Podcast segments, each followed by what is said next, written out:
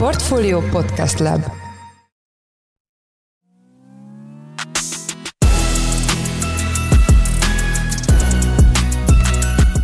Mindenkit üdvözlünk, ez a Portfolio Checklist 2024. január 3-án.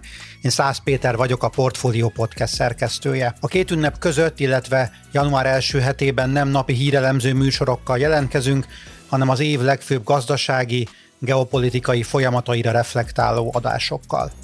A mai témánk, hogy igen, turbulens időszakon van túl az energiapiac, még mindig a fejünk felett lebeg, hogy az orosz-ukrán háború miatt nem jutunk elegendő gázhoz, de voltak mozgások az olajpiacon is 2023-ban. Itt van velünk Plecser Tamás, az Erste olaj- és gázipari elemzője. Szia, üdvözöllek a műsorban! Üdvözöllek én is, és üdvözlöm a hallgatókat is. Kicsit beszéljünk a Brentről elsőként. Az olaj ára nagyjából olyan 70 és 98 dollár között ingadozott, ha a VTI-ről beszélünk, akkor pedig 64 és 95 dollár közötti árfolyamokat láthattunk 2023-ban. Mi hajtotta leginkább ezeket a mozgásokat idén? Több tényező is volt, ami befolyásolta ezt a piacot. Talán amit én leginkább kiemelnék, mindenképpen az, hogy az OPEC politikája miként alakult. A nyári mélypontokat követően ugyanis elkezdődött egy komolyabb kínálatcsökkentés, elsősorban Szaudarábia részéről, amihez csatlakozott ugye később Oroszország is. Ugye ezt novemberben megerősítették a felek, sőt további termeléscsökkentést helyeztek kilátásba, azért, hogy támaszt adjanak az olajnak. Tehát tulajdonképpen a 70 dollár körüli nyári mélypontokról az olaj el tudott mozdulni, és egészen 90 dollár fölé emelkedett ennek hatására. Majd az év vége felé közeledve egy újabb tényező lett fontos, illetve ezt kezdte figyelni a piac, az pedig az, hogy a 2024-es év gazdasági növekedése milyen kereslet növekedéssel jár, egyre pessimistábbak lettek a felek, hogy 2024-ben lassabb keresletnövekedés lesz, mint az idei olyan két és fél millió hordó per napos növekmény, és ez a pessimizmus lejjebb vitte évvégével az árat. Hogyha kicsit a geopolitikai eseményeket nézzük, akkor muszáj megemlíteni azt, hogy a vörös tengeren elég feszült a helyzet. Ugye az amerikai hadsereg nemrég lelőtt több drónt, a térségben ezeket a jemeni utilázadók indították.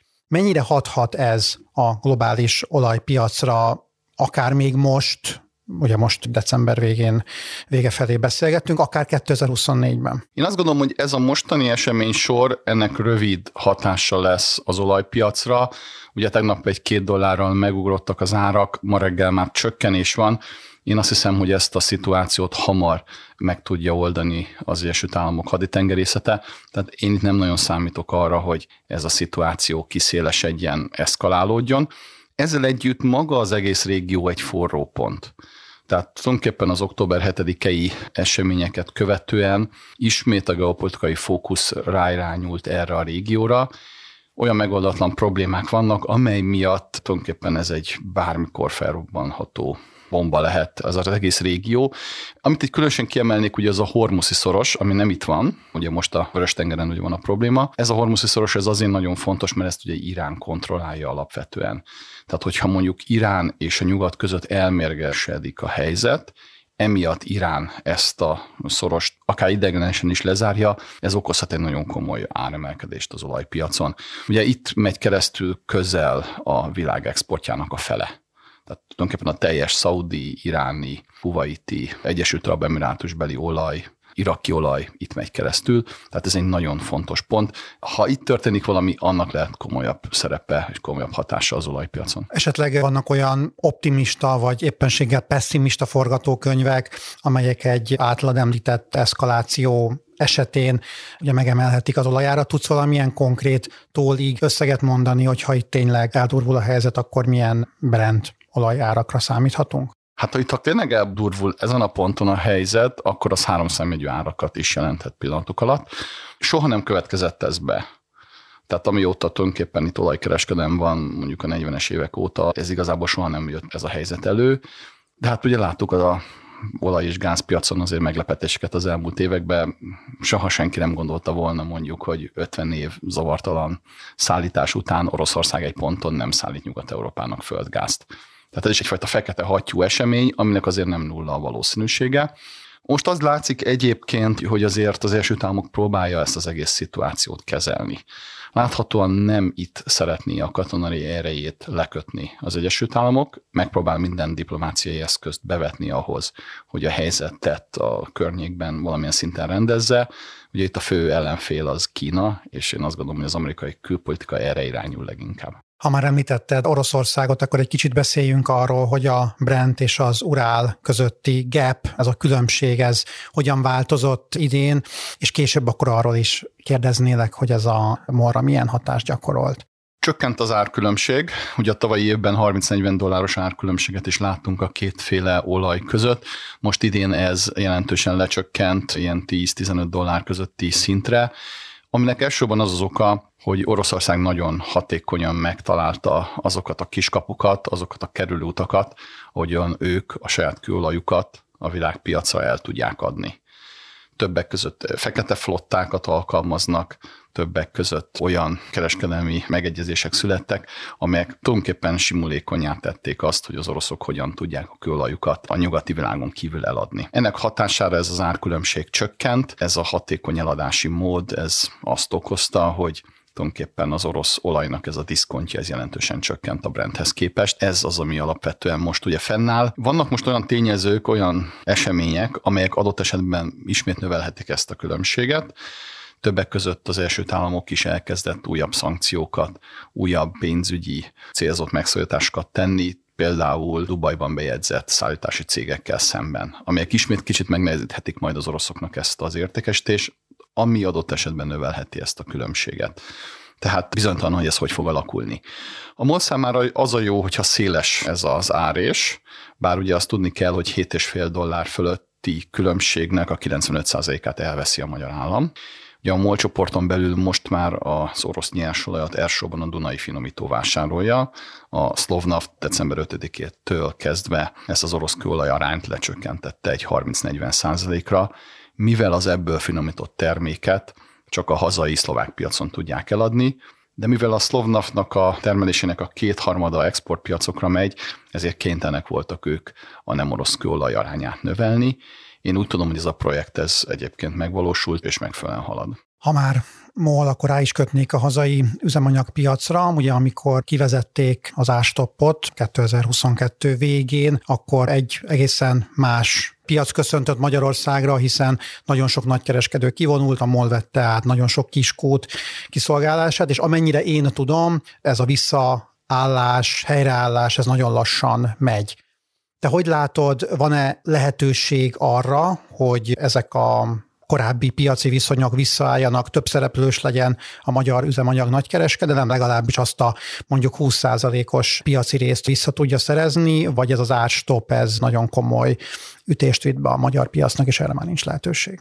Jelentősen megváltozott ezen 13 hónap alatt a magyar üzemanyag kiskereskedelmi piac. Én például azt néztem, és egyszer azt számoltam, hogy ha megnézzük a nemzetközi árakat, és megnézzük a hazai kutakon lévő árakat, mondjuk áfa és jövedéki adó nélkül, ez a különbség, ez mondjuk 50 forint per literről, ami még a Covid előtt volt, mára egy olyan 120-130-140 forint per literre nőtt. Tehát nagy mértékben szétnyílt ez az árés, ami elsősorban annak köszönhető, hogy maga az egész szektor sokkal több egyéb adót visz a hátán, Gondolok itt például a kiskereskedelmi különadóra, gondolok itt ilyenekre, mint EKRD és számos egyéb adó. Illetve a másik probléma, amit én látok, az az, hogy a 13 hónapos befagyasztás alatt a piaci verseny jelentősen csökkent. Főleg azért, mert a négy színes kuton kívüli úgynevezett fehér kutak egy része bezárt, egy részük elvesztette a tőkét, illetve egyes piaci szereplők kihasználták azért ezt a helyzetet például arra, hogy a fehér kutakat hosszabb távra is hozzájuk kösse. Úgyhogy ez egy teljesen más piac, ami most van. Az látszik, hogy itt viszonylag ugye magasak ezek az árések, de ennek az áréseknek az igazi haszonélvezője inkább a magyar állam, aki jelentős mértékben növelte itt az adót. Január 1-től egyébként újabb adóemelés lesz, 41-42 forinttal nőni fog mind a dízel, mind a benzin üzemanyagára, mivel hogy 32 forinttal emelkedik a jövedéki adó, és erre ugye még pakolódik az áfará, tehát erre ugye számítani lehet majd január 1-től. Beszéljük akkor egy kicsit erről az adóemelésről. Ugye az Európai Uniós jogszabály úgy szól, hogy a nem eurózónás országok esetében mindig az előző év október első kereskedési napi euró és deviza árfolyamhoz kell kötni ezt a minimális jövedéki adószintet, amelyet Magyarország már valóban túllépett és nem teljesít éppen a forint gyengülése miatt, de a kormány úgy döntött, hogy nem a 2023-as, hanem a 22 október elejé igen magas euró-forint árfolyamhoz köti a jövedéki adót. Szerinted miért döntött így a kormány, miért vállalja be ezt a rendkívüli üzemanyagáremelést 24-ben? Hát valóban ez így van. Én is azt néztem, hogy egy 20-25 forint körüli jövedéki adóemelés elég lenne ahhoz, hogy megfeleljünk az Európai Uniós előírásoknak. Ezzel szemben ugye ez egy 32,5 forint körüli emelést jelent. Én azt hiszem, hogy a kormány egyrészt akart magának mindenképpen egy kis laufot, egy kis többlet helyet adni, hogy ne kelljen ezt az adót gyakran változtatni. Másrészt valószínűleg vannak itt azért fiskális szempontok is. Ugye a jövedéki adó egy elég jó beszedhető adó, tehát tulajdonképpen beszedési költsége a legalacsonyabb az összes adóhoz képest, hiszen néhány piaci szereplőtől kell ezt ugye behajtani. Másrészt egy relatíve jól adóztatható termék az üzemanyag, köszönhetően annak, hogy viszonylag alacsony az árugalmassága a terméknek. Magyarán szóval, hogyha változik az ára, kismértékben változik a volumen, amit ugye eladnak a piacon, ennek megfelelően ez egy olyan adó, ami jó beszedhető és jól tervezhető. Tehát nyilván ezek a fiskális szempontok is szerepet játszhattak. Szerinted mennyire feszíthető az üzemanyagpiac. Ugye azt tudjuk, hogy autózni kell, tehát gyakorlatilag az elmúlt években azt láthattuk, hogy hiába végeznek olyan felméréseket, ahol az autósok azt mondják, hogy ők 500 vagy 600 forintnál leteszik az autót, nem, nem teszik le, sokan nem tudják letenni. Viszont tény az, hogy az üzemanyagforgalom egy jelentős része az a tranzit forgalomból származik. Szerinted hol van az a szint, ahol már annyira drága lesz a magyar üzemanyag, hogy ez már jelentősen visszaveszi a forgalmat, akár úgy is, hogy a tranzit forgalomban résztvevők tudatosan máshol tervezik a tankolást. Érdemes külön választani egyébként ugye a dízel és a benzin üzemanyagot. A benzinnél elsősorban háztartási fogyasztók vannak, tehát ott nem az ipari, vagy nem a kereskedelmi forgalom a jellemző. Ugye a háztartások esetében vannak olyan szintek, általában pszichológiai szintekhez kötődik, ahol hirtelen a kereslet csökken.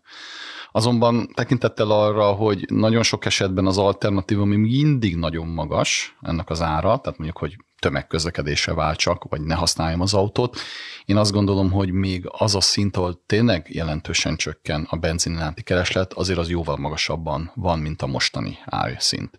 A dízelnél valóban van egy nagyon fontos szempont, mégpedig az, hogy a hosszú távú fuvarozók eldönthetik, hogy hol tankoljanak. Ilyen értelemben én azt látom, hogy most már a dízel elérte körülbelül azt az adózási szintet, ami fölé nem lenne ildomos menni, ugyanis adott esetben ezzel az állam öngolt lőne, hiszen ha nagyon megemelni a dízel adóját és ezzel az árát, azzal arra ösztönözné a fuvarozókat, a kamionos cégeket, hogy a hosszú távú fuvarok esetében nem Magyarországon tankoljanak. Tehát én azt hiszem, hogy most már a dízelnék tulajdonképpen elértük ezt az adózási szintet, ami fölé, hogyha megyünk, akkor mondjuk Ausztriába, Szlovákiába olcsóbb a tankolás, mint nálunk. Ezt most, tehát 2023 végére vonatkozik, vagy már az új, magasabb adózási formát is beleszámolod? Ez a január 1 utáni adókkal növelt árakra vonatkozik. Tehát körülbelül azokkal az adókkal vagyunk mondjuk körülbelül ott, ahol mondjuk Ausztria dízelben, vagy mondjuk Szlovákia. Kicsit az ellátásbiztonságról beszéljünk, kérlek, itt az olajpiacon mi történik, hogyha leállnak Magyarország fontos olajvezetékei bármilyen geopolitikai jogból kifolyólag? Tudjuk ezt valahonnan pótolni? Hát két fontos ellátási forrás van, vagy két fontos útvonal van, amiben ugye kapunk mi nyersolajat. Egyrészt ugye Oroszország felől ez a bizonyos barátságrendszer, ami Ukrajnán keresztül megy, ez orosz kőolajat szállít Magyarországra, illetve az Adria kőolajvezeték, amely a horvátországi omisaj kikötőjéből tud nyersolajat szállítani a Dunai finomító felé.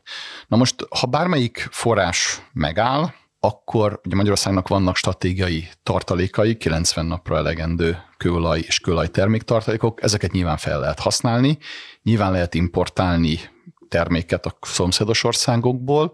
Ez ad egy kis teret, egy kis helyet arra, hogy a helyzetet megpróbáljuk orvosolni. Hosszabb távon, ha valamelyik vezeték véglegesen kiesik, annak a potlására nincsen lehetőség, az gyakorlatilag azt okozná, hogy az országban lényegesen magasabb nyersolajtermékárak lennének. Nyilván el lehet az országot látni kamionokkal is meg vasúti kocsikkal, csak ennek a költsége lényegesen magasabb, és ugye az a volumen az nincs meg, mint hogyha mondjuk nyersanyagot szállítunk be, és azt a Dunai finomítóval lefinomítatjuk. Tehát én azt látom, hogy egy ilyen szituáció, hogyha valamelyik vezetékrendszer véglegesen megszűnik, az egy tartósan magas árszintet okozna, ami ugye gazdaságilag rendkívül káros lenne. Világos, most olaj, piac, és üzemanyag piac után egy kicsit szeretnélek kérdezni a gázpiacról, ami szintén nagyon érdekes Magyarországon. Az első kérdésem ebben a témában, hogy te hogy látod az európai gázválság lecsengését, hogyha az árak az év elejétől mondjuk a nyárig tartó masszív esését, majd inkább oldalazását, hullámzását, mi követheti, és mik okozták ezeket a mozgásokat 2023-ban? Ha teljes képet nézzük, akkor ebben van öröm, és van üröm is. Az öröm az mindenképpen az, hogy az európai gázárak stabilizálódtak egy jóval alacsonyabb szinten, mint tavaly. Tehát tavalyi év az egy rendkívül hektikus év volt, ugye rekordárakat láttunk, 340 euró per megawatt óráig elszaladt augusztusban a európai földgázár. Ezzel szemben ugye az idei átlagár az valahol 40-42 euró per megawatt óra körül van, most jelenleg is ugye körül vagyunk, vagy kicsit talán lejjebb. Ez mindenképpen egy kedvező hír, hogy ugye van gáz, van ellátás, jön az LNG a kontinensre, nincsen igazából hiány. Ami viszont az üröm az az, hogy ez az ár láthatóan az európai ipar egy jelentős része számára nagyon magas. Hát amit most lehet olvasni Nyugat-Európáról az az, hogy egyes iparágak végleg be akarják csukni a kaput. Ilyen fontos és nagyon régi iparágak, mint színesfémkohászat, vagy üveggyártás, vagy hogy mondjak egy konkrétabb példát, ott van a BASF, ugye Európa legnagyobb petrokémiai cége, azon gondolkodik, hogy a Ludwigshafeni üzemét bezárja Erről azt kell tudni, hogy az Európa legnagyobb integrált petrolkémiai üzeme, gyakorlatilag évi 4 milliárd köbméter gázfogyasztással, azért az több, mint Svájcé, több, mint a hazai háztartási fogyasztás. Tehát ezt az üzemet teljesen be akarják ők most zárni. Egyelőre megy a tárgyalás a német kormányjal, bizonyos részeket, például a műtrágyagyártást bezárták, de a többi része egyelőre megy ennek az üzemnek. Maga az üzem egyébként 40 ezer embert foglalkoztat, közvetettem pedig több százezer embernek ad munkát. Tehát az látszik, hogy ez az európai gázár jóval kisebb, mint a tavalyi, de sajnos ahhoz viszont magas, hogy ezek az iparágak fennmaradjanak. Ezek az iparágak azon gondolkodnak, hogy akár az észak-amerikai kontinensre, akár a közel-keletre, akár adott esetben Ázsiába átteszik a központjukat, mert ott vagy kedvezőbb az energiaár, ez a leginkább jellemző tényező, vagy mondjuk növekvő a piac. Mi lehet annak az oka, hogy ezek az iparágak nem számítottak arra az elmúlt években, hogy a gázára akár csak a kétszeresére emelkedett. Tehát ennyire nem számítottak semmiféle geopolitikai hatásra? Azt hiszem, hogy ez az orosz-ukrán háború, ez meglepte Európát. Meglepte alapvetően a stratégákat is. Arra számítottak, hogy ez az 50 éves jó viszony Oroszországgal, ez bármilyen körülmény között fennmaradhat. Tulajdonképpen irracionális is egyébként, ha belegondolunk, hiszen nekünk erre a földgázra szükségünk lenne. Azért az LNG ellátással szemben egy vezetékes ellátás mindig stabilabbnak számít, Másrészt hát Oroszországnak is ugye egy fontos bevételi forrás ez. Tulajdonképpen ők elvesztették a Oroszországon kívüli exportjuk kétharmadát. Akkor, ha jól értem, úgy véled, hogy hiába vannak mondjuk tele a tározók, tartósan magasabb árakra kell berendezkednünk a következő években. Én azt hiszem, hogy igen, én azt hiszem, hogy ez a mostani árszint maradhat fönn, így a következő évek során, ami talán egy kicsit kedvezőbb képet adhat, hogy 2026-27-től kezdve egy nagy arányú LNG felfutás lesz a világban, ez hozhat esetleg olcsóbb árat. Ugye most Európában a marginális ár, tehát ami meghatározza a földgázárát, az alapvetően a globális LNG piac. Korábban, 2022 előtt ez alapvetően az orosz földgáz értkesítési ára volt. Tehát az az ára, ami tulajdonképpen meghatározta az árat itt a kontinensen. Az LNG piac pedig egy lényegesen hektikusabb piac, és egy alapvetően magasabb árakat hozó piac, mint mondjuk az orosz vezetékes földgáz. Tehát tulajdonképpen ez az ára annak, hogy ez a kapcsolat Oroszországgal megszakadt európai részről. Hol foglal helyet Magyarország ezen az LNG piacon, mennyire tud aktív szereplő lenni, hogy nyilván a behajózhatóság azért az problémába ütközik, hiszen nincsen tengerpartunk. Hogy tudunk rákapcsolódni erre a piacra? Magyarországnak sajátos a szerepe, ugyanis alapvetően Oroszország a legtöbb hosszú távú szerződését felbontotta, vagy megszegte azzal, hogy nem szállított egy hozamosabb ideig azt a volument, azt a mennyiséget, amit ugye leszerződtek. Magyarország egy kivétel volt. Tehát ide gyakorlatilag a Gazprom a 2021. októberében megkötött 10 plusz 5 éves szerződésben lévő mennyiséget mindig leszállította. Én azt szoktam mondani, hogy ez a szerződés ez számunkra egyszerre egy pozitív hír, tehát egy áldás, és egyszer egy átok. Egy áldás ugyanis, hát hogy az oroszok szállítottak nekünk, és remélhetőleg a jövőben is ezt ugye szállítják, ezt a volument. Viszont egyfajta átok is, ugyanis így az orosz gáztól való levállás kényszere és sebessége valószínűleg alacsonyabb. De válaszolva a kérdésedre, én azt gondolom, hogy igen, egyre inkább látszik az, hogy épülnek ki új LNG terminálok Európába, a mi környékünkön is, vannak vezetékes kapcsolataink, tehát gyakorlatilag Magyarországnak Szlovénián kivételével az összes szomszédos országhoz van most már interkonnektora, ezek a kapacitások is bővülnek, Szlovénia felett is lesz előbb-utóbb interkonnektor, a régióban pedig hát jó pár LNG terminál bővül, hadd mondjak néhányat, ugye talán a legkézelfekvőbb itt a Kröki terminál Horvátországban, most történt meg a görög Alexandropouloszi terminál bővítése, Lengyelország fejleszti az ő saját LNG terminálját, illetve egy újat akar építeni Gdanskba, tehát ezek mondjuk talán a legkézelfekvőbb és legközelebbi források, de vezetékes oldalról is egyébként ugye az azeri gáz megjelenése az látható a régióban, négy év múlva pedig remélhetőleg Románia is képes lesz majd exportálni felénk földgázt. Kicsit beszéljünk a rezsicsökkentésről. Látsz esetleg mozgásteret arra, hogy a jelenlegi gázárat a kormányzat csökkentse, akár a választásokhoz közeledve? Én azt hiszem, hogy ez egy politikai kérdés Magyarországon. Ha most megnézzük a mostani gázárat, és azt az árat, amit kap gyakorlatilag az MVM például a lakossági fogyasztóktól, az látszik, hogy ez a mixált lakossági fogyasztói jár, ez most már fölötte van annak az árnak, amit mondjuk a TTF, tehát a holland gáztősde árai indukálnának. Viszont két tényezőt nem szabad elfelejteni. Az egyik az, hogy egy ilyen rezsicsökkentő lépést valószínűleg politikailag akkor érdemes meglépni, hogyha egy választás közeledik, már pedig ugye komolyabb választás, most tulajdonképpen három év múlva lesz ugye parlamenti választás Magyarországon, tehát akkor lesz igazából. Másrészt azért az MVM csoportnak egy komoly vesztessége keletkezett ebből a magas árakból az elmúlt egy-másfél év során, miközben egy hatalmas beruházási program előtt állnak, Gondoljunk csak arra, hogy mondjuk két milliárd euróért szeretne három jelentős gázalapú erőmet építeni az MVM csoport.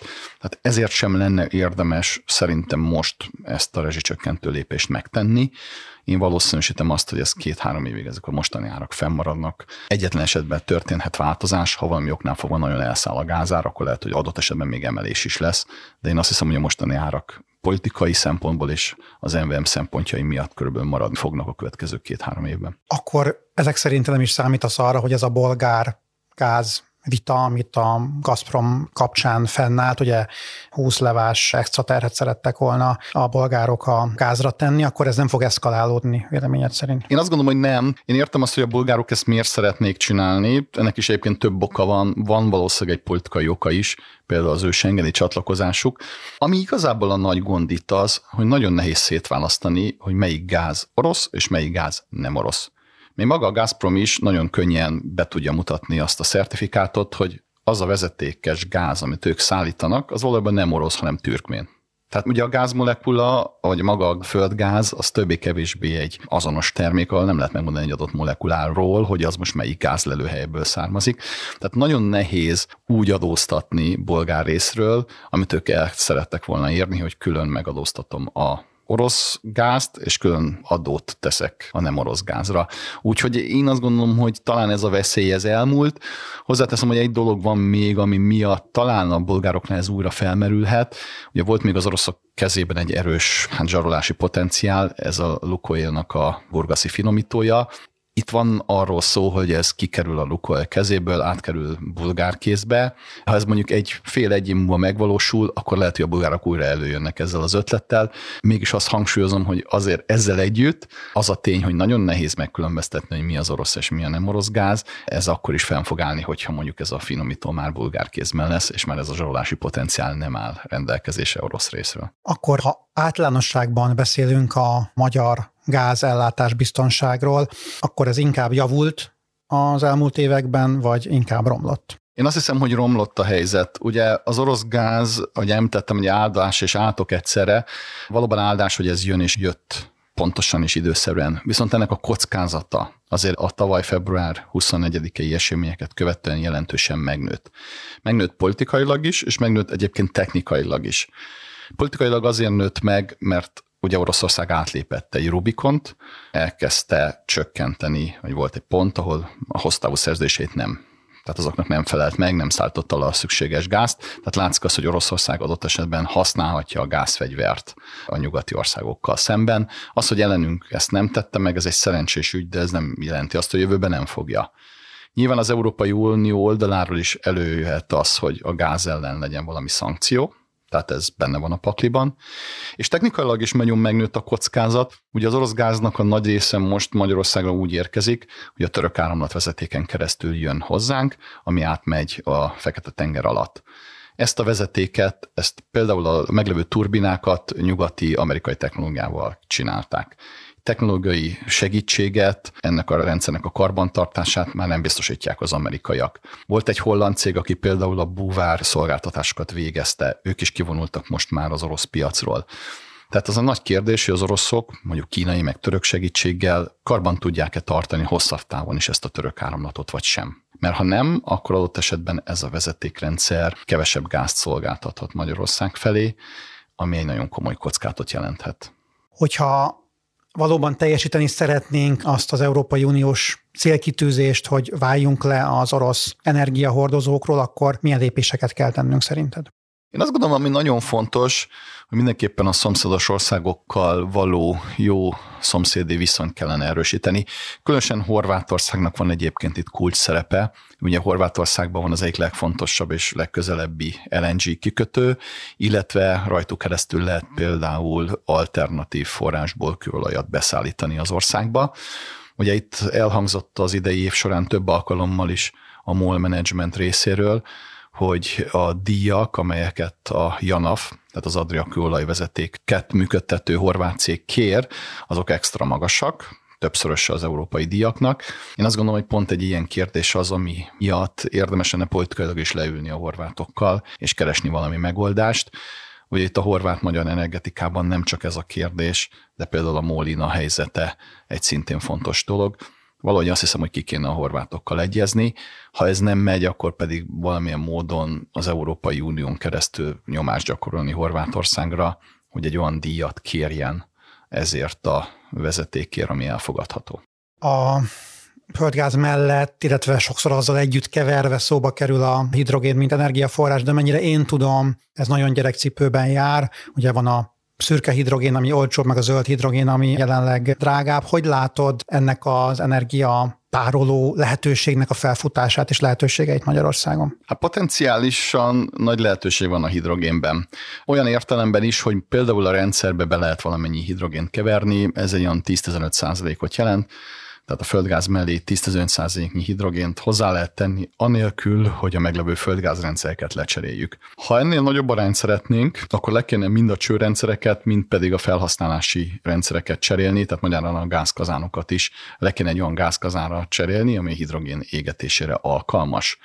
Amit én igazából talán gondnak látok, nem is ez, hanem az, hogy a zöld hidrogénnek a megtérülése, illetve ennek a előállítási költsége még mindig jelentősen, kb.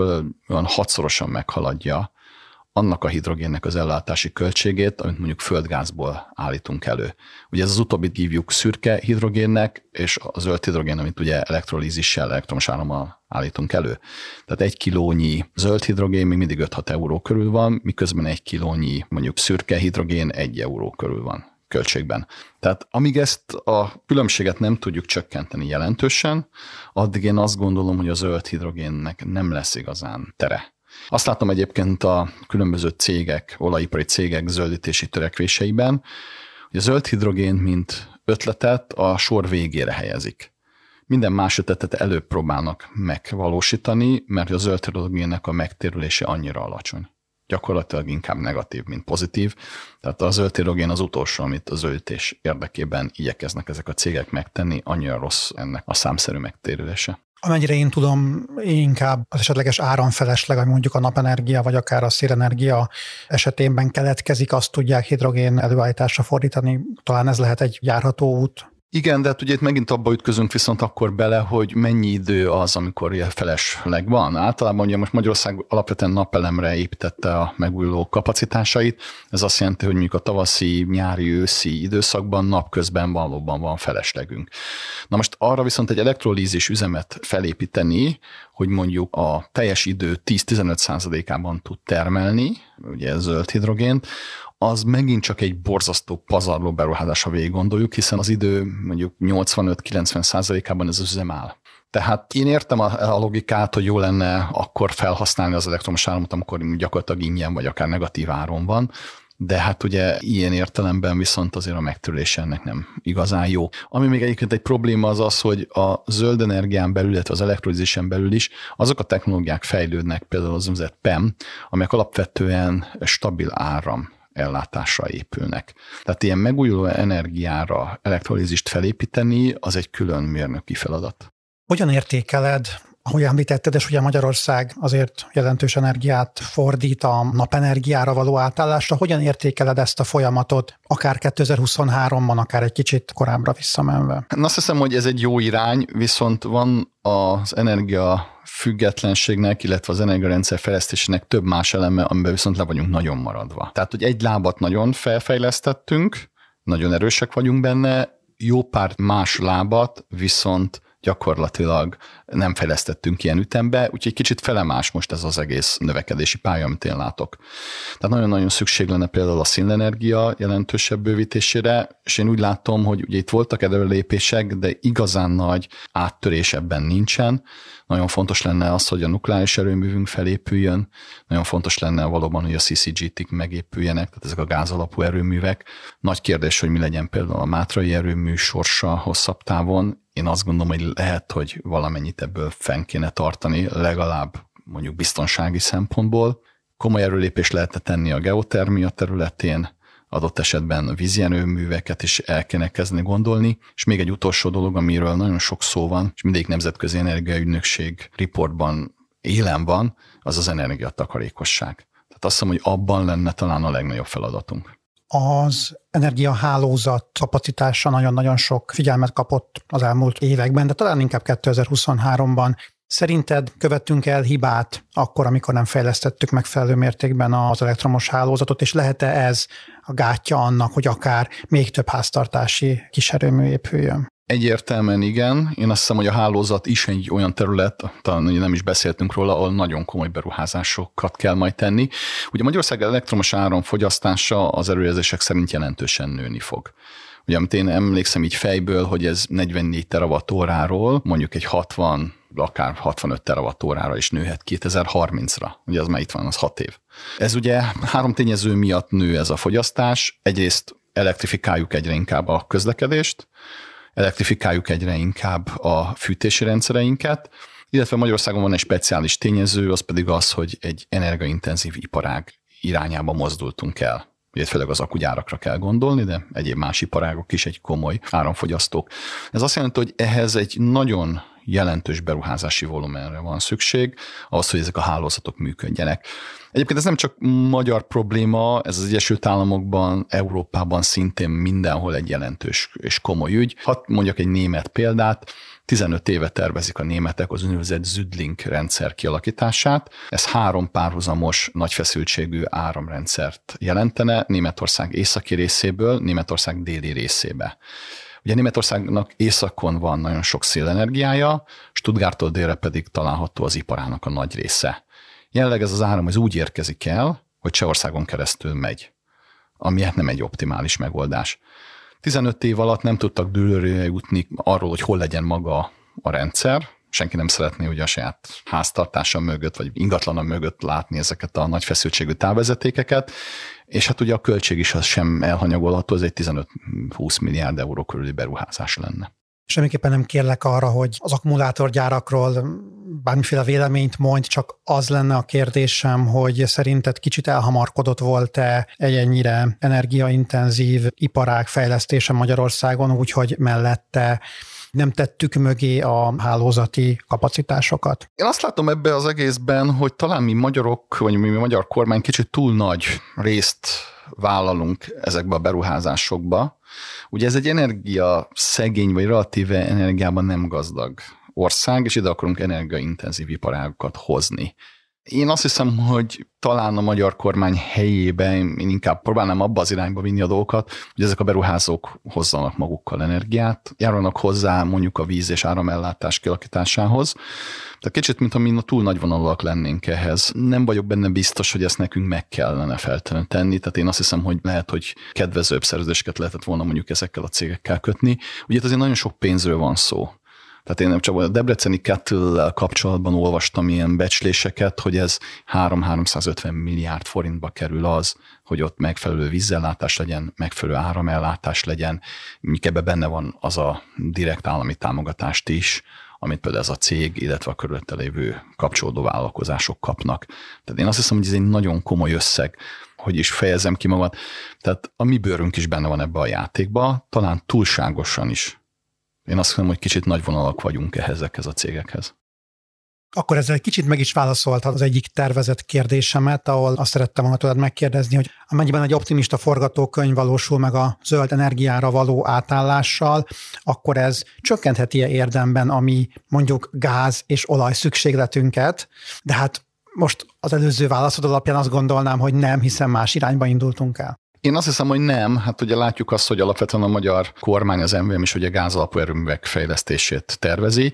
Itt a tervek szerint egyébként a magyar gázfogyasztás nem fog érdemben változni, mert ugye ezek a gázalapú erőművek annyival többet fogyasztanak, mint amit egyébként más oldalról meg tudunk takarítani. Ugye említettem azt, hogy jelentős megtakarítási lehetőség van például a lakóingatlanok szigetelésében, de ez körülbelül akkor a volumen, mint amennyivel egyébként több lett gázra lesz szükségünk ehhez a három gázalapú erőműhöz. Úgyhogy én ezt nem látom, hogy ebben egy jelentős változás lenne. Sajnos maga az egész zöld átállásnak van egy rákfenéje. Ugye itt van egy felépített rendszer, amit mondjuk több mint száz éve, vagy akár 200 éve építünk. Nagyon sok esetben azért a megújuló energiák gazdásságossága nem éri el a fosziliseket igazából akkor lehetne ezt az egész folyamatot sokkal gyorsabban tenni, ha olyan technológiai áttörések lennének, amelyek mondjuk a foszilishez hasonló vagy akár jobb gazdasági számokkal bírnának.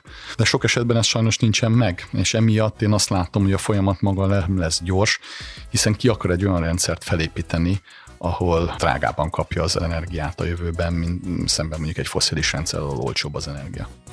Nagyon szépen köszönjük Lecser Tamással, az Erste olaj- és gázipari elemzőjével beszélgettünk az elmúlt évről, illetve a 2024-es és talán még a távolabbi kilátásokról. Nagyon szépen köszönjük, hogy elfogadtad a meghívásunkat. Köszönöm szépen. Ez volt a Portfolio Checklist január harmadik kiadása. Ahogy a műsor elején is jeleztük, a két ünnep között és január első hetében nem napi hírelemző műsorokkal, hanem az év főbb gazdasági, geopolitikai folyamataira reflektáló adásokkal készülünk.